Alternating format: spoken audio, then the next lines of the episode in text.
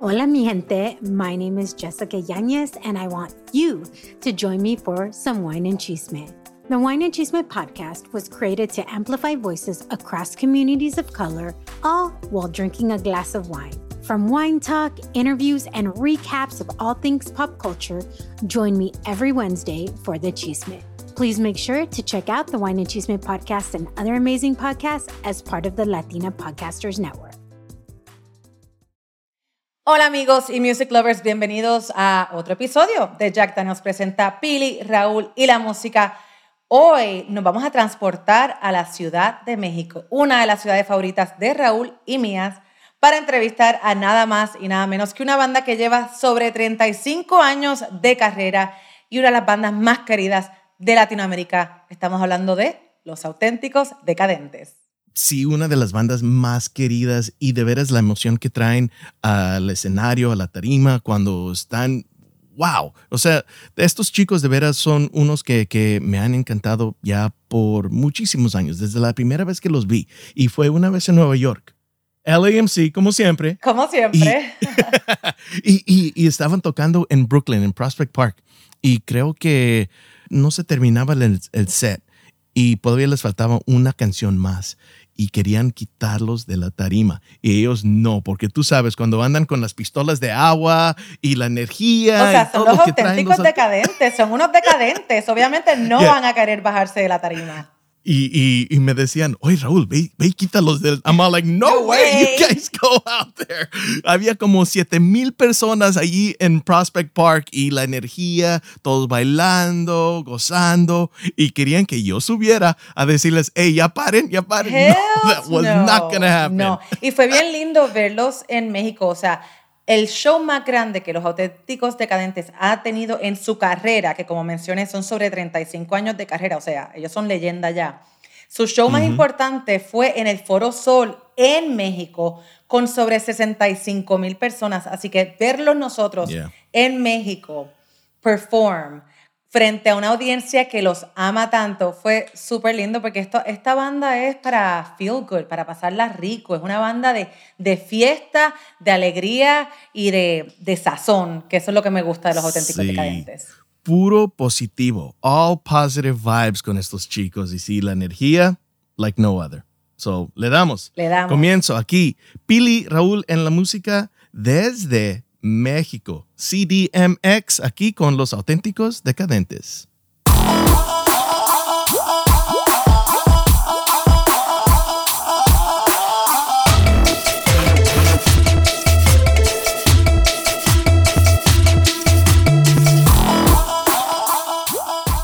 Estamos en presencia de, uff, unos fenómenos musicales a quienes en México aman y adoran. He visto tantas camisas, cam- eh, camisas de los auténticos decadentes.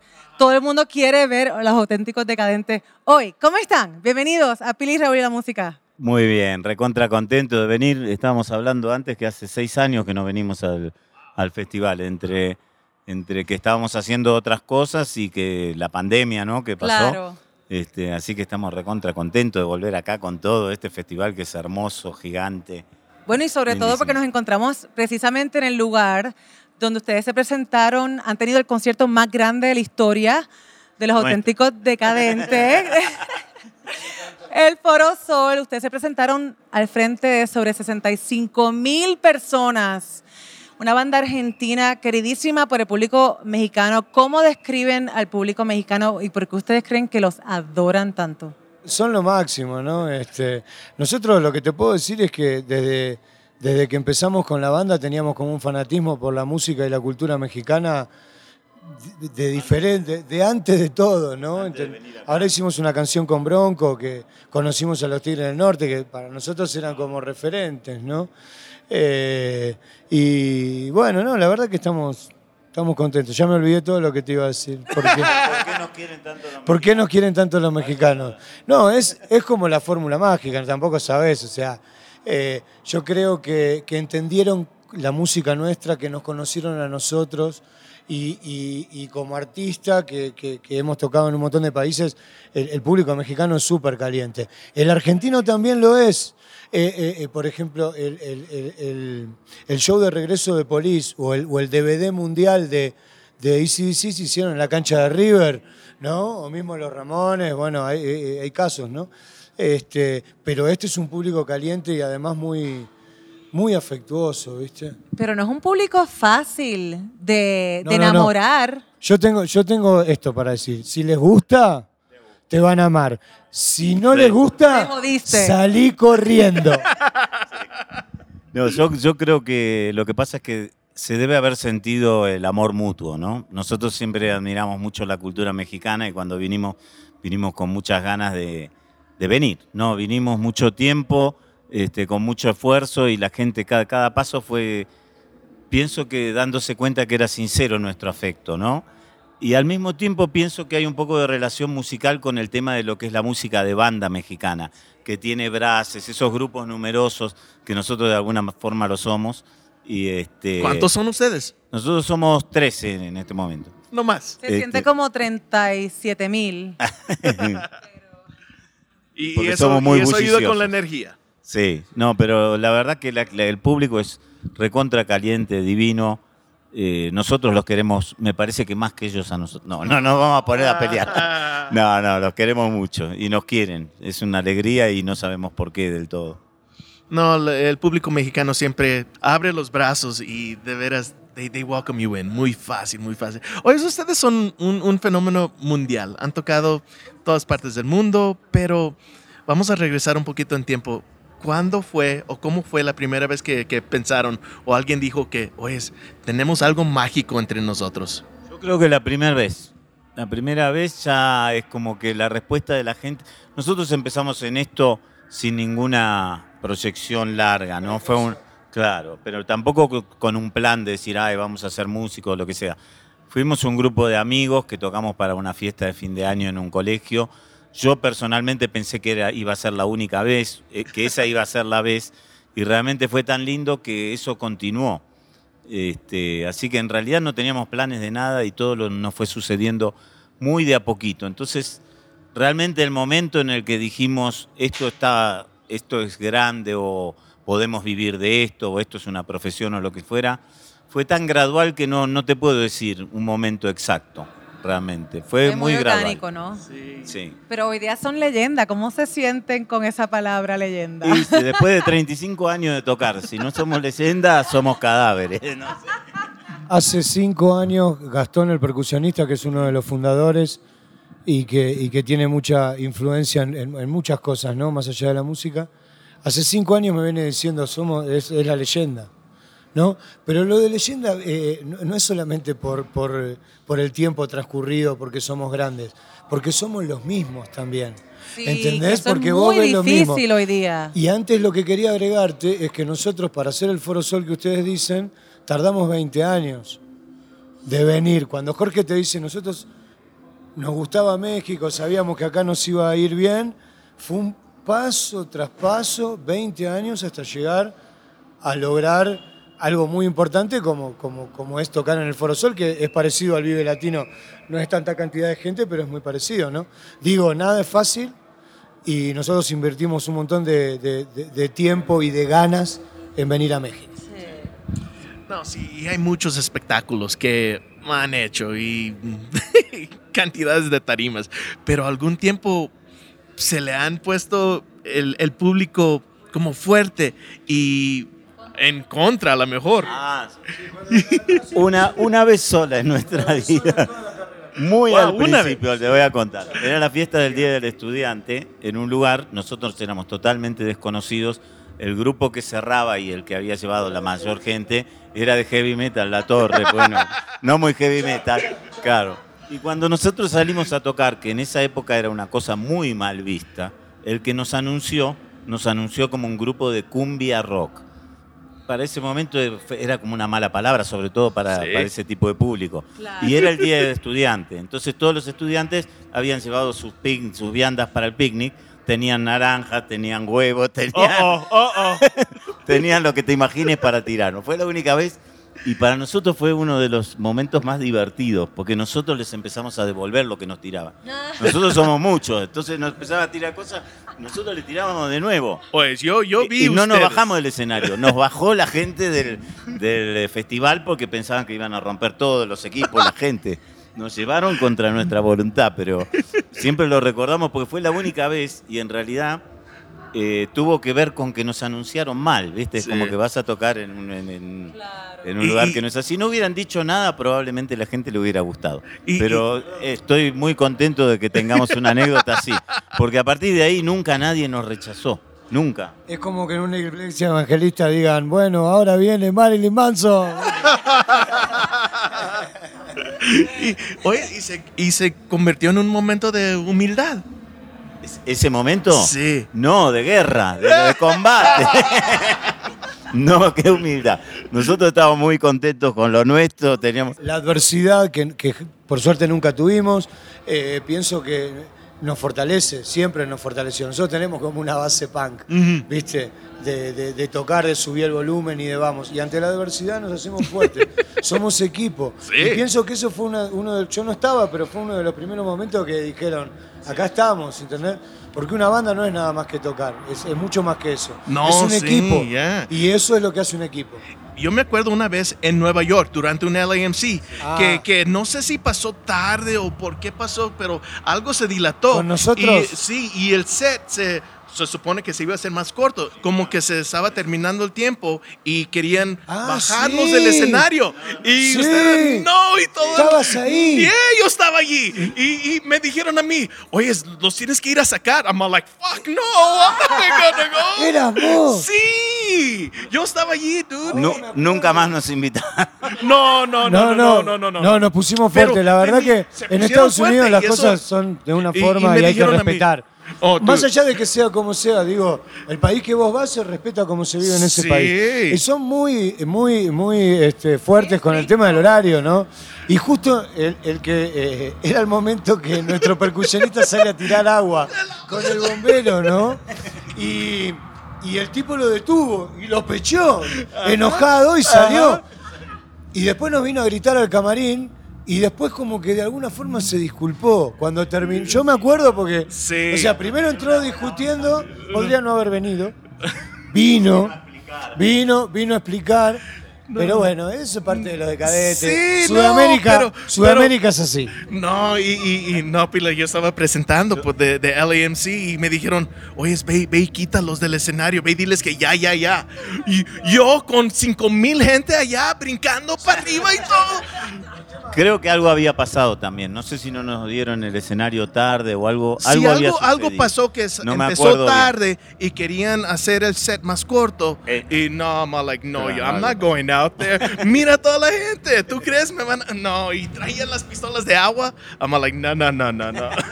Y, y eso es parte de la característica de auténticos decadentes. Sí. Es como que, fuck that, no, este es mi tiempo, mi espacio para cantar mis canciones y lo voy a hacer. Somos muy respetuosos en realidad. Si nos avisan y todo bien, nosotros no es que todo el tiempo nos abusamos. Nunca, nunca nos abusamos en realidad. En ese momento era como decir, nos falta una canción, Sí, ¿viste? No me corten. sí. me- Son dos canciones, no es que estábamos de plomo, ¿viste? Así diciendo, no nos bajamos más. No somos así, pero sé- Pero sí son una banda de pura gozadera, como decimos en el Caribe. De pasarla bien, de gozar puertorriqueña. Sí, que los amamos en Puerto Rico también. Se requiere mucha energía para ustedes estar en tarima. ¿De dónde sale esa energía después de 35 años? Yo creo que del público, un poco, ¿no? Y, de, y del cariño, el hecho de que vos sepas que a la gente le gusta, que estás haciendo algo. Eh, nosotros podemos llegar muy cansados de estar viajando, de lo que sea, trasnochado, lo que fuera, pero el momento del escenario es un momento de res- responsabilidad para nosotros, es el momento en que tenemos que, o sea, que no importa nuestro cansancio. Y no, nunca se nota, cuando nosotros nunca nos go quedamos on. dormidos en el escenario. Fíjate, es que me, me está tan curioso que, que digas la palabra responsabilidad, ¿verdad? Porque me gusta esa como dicotomía entre los auténticos decadentes y la responsabilidad. ¿Cómo lo balancean? No, te quería decir una cosa, no, no te voy a responder eso, pero Ahí viene, ahí viene, ahí la gente entra al camarín de los decadentes y hay dos tirados en el piso durmiendo, dos comiendo, dos dormidos. Dice, estos son los decadentes y al momento de salir a tocar, esto viene a lo que dice Jorge, porque nosotros por ahí hay momentos que, que, que- que no la pasamos re bien, viste, tenés que viajar esto. El momento que salimos a tocar se produce algo mágico, único, como una situación de celebración entre 12 amigos que suben al escenario, que es lo que nos mantiene intactos y vivos, y el día que no esté eso no estará más nada. Pero eso lo veo como una cosa como, ¿viste? A la guerra, a la guerra, ¿viste? O sea, eh, eso me parece que es mágico. No sé si le pasa a todas las bandas. A nosotros nos pasa, inclusive a veces estamos en habitaciones diferentes, nos juntamos en el momento del show y cuando Sí. salimos No, somos sí. los mismos pibes que nos tiraban naranja cuando empezamos. Son tantos, pero son uno. Es lo que nos encanta. Equipo, es la que funciona. No, y con tantas canciones, tanta- tantas veces que han cantado lo, lo más nuevo, lo clásico. ¿Qué, ¿Qué escuchan cuando cantan esas canciones ya las más viejitas? ¿Qué, qué, ¿Cómo suenan diferentes estos días? Y suena mejor, porque la verdad que nosotros tocábamos muy mal. Todo suena mejor, nos sale mejor. Eh, el tocar y que la gente ya te conozca es muy distinto a que vos estés, salgas y nadie te conozca, ¿no? Tra- tratando de probar. Claro, Sí. tratando de probarte. Nosotros salimos con una tranquilidad al escenario de que nosotros podemos bajar el micrófono así y sigue cantando la gente. Eso es hermoso, ¿no? Y, y la sensación que tengo yo es una sensación de ser un terapeuta o algo, ¿no? Por lo menos por un rato en la vida de la gente es nuestra responsabilidad que sean felices ese rato, ¿no? Sí. Que bailen, que canten, que... Y nosotros estamos ahí. Es como que nosotros, esa es nuestra misión, somos médicos sin frontera. Músicos sin frontera. Y, y tienen diferentes significados estas canciones, las más viejitas así. Eh, algunas sí, porque hay algunas canciones que te imaginas que si las hicimos hace 35 años, yo ahora tengo 62 años. Jovencito, jovencito, jovencito. Jovencito, pero me refiero, hay canciones que hicimos a los 20, a los 30. Sí. Entonces, la temática de las canciones no es lo mismo que se me ocurriría cantar en este momento.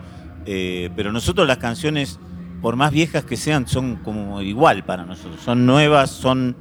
O, o cada vez se van perfeccionando más. Es más, se Mm. vuelven como eso, leyenda, clásico. Tocar una canción que ya toda la gente sabe, conoce la letra, conoce dónde para, dónde empieza, es eh, fuertísimo. Hace que sea espectacular, ¿no? Porque es una interacción entre la gente y nosotros, no es la gente mirándonos a nosotros. Ellos son tan fuertes como nosotros Sí, es un en el show. intercambio. Sí. Y con un repertorio tan extenso, ¿cuáles son los requerimientos para que una canción se toque en vivo? Mira, va, va variando nuestro setlist, ¿no? Hoy es un setlist especial, eh, porque por ahí a veces son shows más cortos o más largos, a veces son shows más de festival. Por lo general ya tenemos como armado un set con... Somos complacientes de nuestro público, tocamos las más conocidas siempre, siempre. Después puede variar, variar con alguna nueva, como por ejemplo la que estamos haciendo ahora de ADN, que es Sí. una trilogía. Sí. Bueno, este, estamos tocando algunas canciones de esas, pero los clásicos siempre están. Eh, no- no tenemos que elegirlo, ¿no? Y también, como tenemos varios cantantes, está dividido como por cantantes, ¿no? Eh, como que entra uno, para que no entre uno, salga entre uno. Y nos funcionó bien y lo mantenemos hace un montón de años. Y aunque a veces por ahí pueda parecer repetitivo, no, no funciona bien con la gente. Y lo importante es que la gente la pase bien, no lo que puedas pensar vos si se aburren. Si están bailando y la pasan bien y funciona la lista, vamos para adelante. Sí, ya tienen la rutina, o sea, no es para que siempre sea lo mismo, pero sí es media rutina. E- Este show de hoy no es, no, no Ah, es el de- No, estamos tocando algunas canciones. Estamos tocando una canción que salió eh, en, en el, en el disco D, que se llama Oro, que salió el video con Bronco eh, y con la Tokyo Ska Paradise. Ese tema es la segunda vez que lo tocamos de- Ah, en vivo, eh, desde que habíamos grabado. Vamos a volver a tocar Distrito Federal, que es una canción que, que hicimos después de haber estado mucho tiempo en esta ciudad, eh, a modo de, de- de buena onda, que es un montón que no tocamos, que me parece que está bueno. Igual esto no estarán viendo en este momento la gente, pero no importa. Estoy adelantando cómo es el show. No, ahí va a haber video, ahí va a haber fotos, ahí va a y, haber y todo. estamos tocando este, golpes en el corazón, nada. Y es un show con bastante temas, bastantes temas rápidos. Porque nosotros tenemos como una parte más tranquila, de baladas o de boleros o así. Y después tenemos una parte de ska y una parte como de fiesta sería o de, Hoy, por ser festival y por el tiempo que hay, va a ir Sí, como. fuerte, fuerte, rapidito, fuerte. Vámonos, fuerte, sí. vámonos, vámonos. Oye, sí, y, y con tantos años de, de hacer shows, ¿hay algo que hacen antes de subir al escenario que es como un... Nosotros hacemos un pre-show ritual, una... ritual. Sí, un ritual. ah, Eh, no, que, no. que a lo mejor... No, lo nuestro es comer y beber y, y salir a tocar. Sí, es estar en el camarín, conversar un rato. No hacemos alguna cosa. Comer y beber, ese es nuestro ritual. Hablemos un poco sobre la trilogía ADN. A ya está fuera, D está a punto de salir y N sale a finales de año, asumo. Sale eh, eh, el total del, del, del N va a salir eh, en octubre. Pero nosotros vamos a hacer una presentación muy importante en el Auditorio Nacional, en el Auditorio Nacional, perdón, en el Palacio de los Deportes, el 15 de julio, donde vamos a presentar eh, eh, los tres capítulos. Ah, wow. Porque vamos a, a- vamos a hacer dos adelantos, van a salir dos adelantos del último disco. Vamos a hacer dos canciones en el, en el, en el Palacio que nunca se van a haber escuchado en ningún lado, que par- son parte de ese disco que va a salir después, ¿no? Porque bueno, está dividido así por canciones, de- por segmentos cada uno de los capítulos. Y después van a salir los otros cuatro temas más, digamos el disco entero de ocho, en octubre. Pero me encantó que el concepto sea que no son tres álbumes diferentes, es un álbum dividido en tres. Y ese concepto de ADN también me encantó. ¿Cómo surgió eso? Y por supuesto, Qué cómo bueno. surgieron todas esas eh, colaboraciones tan bonitas con Bronco, con eh, Beto Cuevas, con Natalia, eh, por supuesto han tocado con Julieta anteriormente. Todas estas colaboraciones tan bonitas, ¿cómo han surgido? Empezamos grabando nueve canciones, no sabíamos que iba a ser una trilogía, no sabía. Lo que sí sabíamos que queríamos hacer un disco, un disco de covers desde antes del MTV Unplugged. Empezamos haciendo nueve y nos agarró la pandemia. Y teníamos, y estábamos, y nos fuimos a hacer canciones, cada uno, o sea, desde su casa cada uno iba grabando. Y llegamos como a más de 20. Y en una charla con gente de la compañía, con el manager de la banda, estaba yo y alguien más, empezamos a hablar del concepto y alguien dijo, sí, es como nuestro ADN, es de donde sale. Entonces, cuando dijo ADN, dije, esto no puede ser un disco doble, tiene que ser un disco triple. Y teníamos encanta. 19 temas, 20, teníamos que hacer cuatro más. 35 vinilos. Es un genio. No, así se fue dando. Y me parece que inclusive vos escuchás los capítulos y, y es como una es como una obra cumbre de los decadentes en un punto. Porque está como muy bien cuidado, está hecho en diferentes etapas durante dos años y suena, suena muy homogéneo, suena muy homogéneo. Y me, y me encanta que sean canciones tan diferentes, o sea, desde Boys Don't Cry hasta clásicos de nuestro idioma. O sea, me pareció un concepto súper bonito. Estoy loca Sí. porque salga ya el álbum completo. Es que estamos hechos de eso, de músicas muy variadas. Somos un grupo que tiene eh, es una especie de, de- de muchísimas influencias, porque todos los somos 12 personas que todos aportan como muy diferentes. Cada uno aporta cosas distintas, tiene gustos diferentes, tenemos gustos en común también, ¿no? Entonces es como muy rico en ese sentido. Eh, y bueno, y esto es una muestra un poco de lo que estamos hechos, que es un poquito de todo, ¿no? De la Sí, música es, una popular historia. y el rock. Es una- pero es una historia de ustedes, de Claro. veras. Y es lo que nos encanta, porque a lo mejor unos no saben, unos no conocen, pero ese público más joven a veces entran y uh, like, oh, wow, esto es legacy, esto es un grupo que, que ha funcionado como una unidad por ya muchísimo tiempo y esa historia se tiene que contar. Sí, nos sorprende mucho o, o- o no tanto que viene público muy joven a vernos y, nos, y conocen y cantan todas las canciones. Se los digo, Somos yo he como visto parte, a mucha gente bien, bien joven con camisas de los auténticos. Claro, Hoy. claro. que Es una cosa, es una cosa que tiene que ver.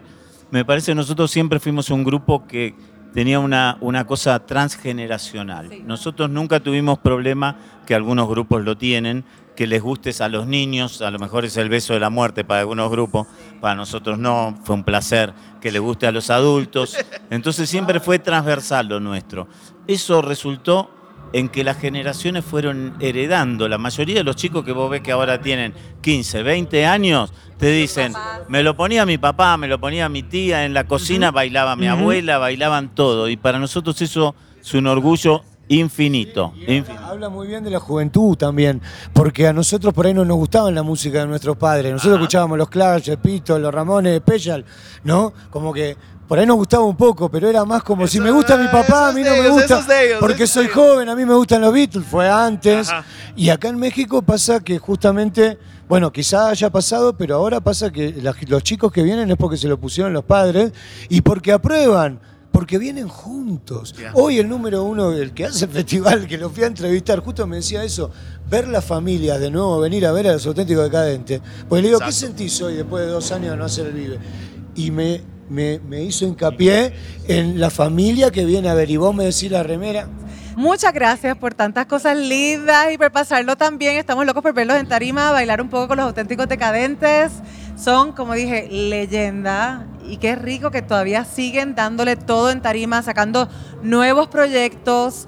Ah, Después de ADN, que pues sabemos que son covers, va, va a haber música nueva pronto. Somos interminables. ¡Eso! Muchas gracias. No, muchas gracias a ustedes. Oye, pero cuídense, si tocan largo, yo voy a subir y los voy a tener que bajar, ¿eh? Dale, dale. Gracias, gracias, gracias. Abrazos, chicos. Salud. Gracias, muchísimas gracias.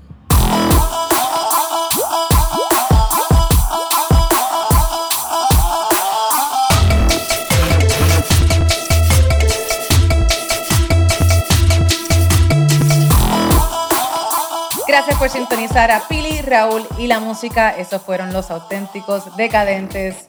La pasamos divino con ellos, tan humildes para hacer leyendas. Así que gracias a los auténticos por su tiempo y gracias a ti por escuchar Pili y Raúl la música. Recuerda seguirnos en todos los medios sociales y suscribirte a nuestro YouTube bajo el mismo nombre, Pili, Raúl y la música. Y muchísimas gracias a Jack Daniels, a Shure Microphones por apoyar la música latina como siempre. Y de veras a los chicos porque creo que los sorprendí cuando les dije, hey, yo era el que estaba allí en Nueva York. Y me encantó la- la- las caras cuando los estamos viendo ahí. So, wow, estuvo buenísimo con los auténticos. Y sí, como dices, Pili, nos vemos la próxima vez aquí con ustedes en Pili, Raúl y la música. Chao. Bye bye.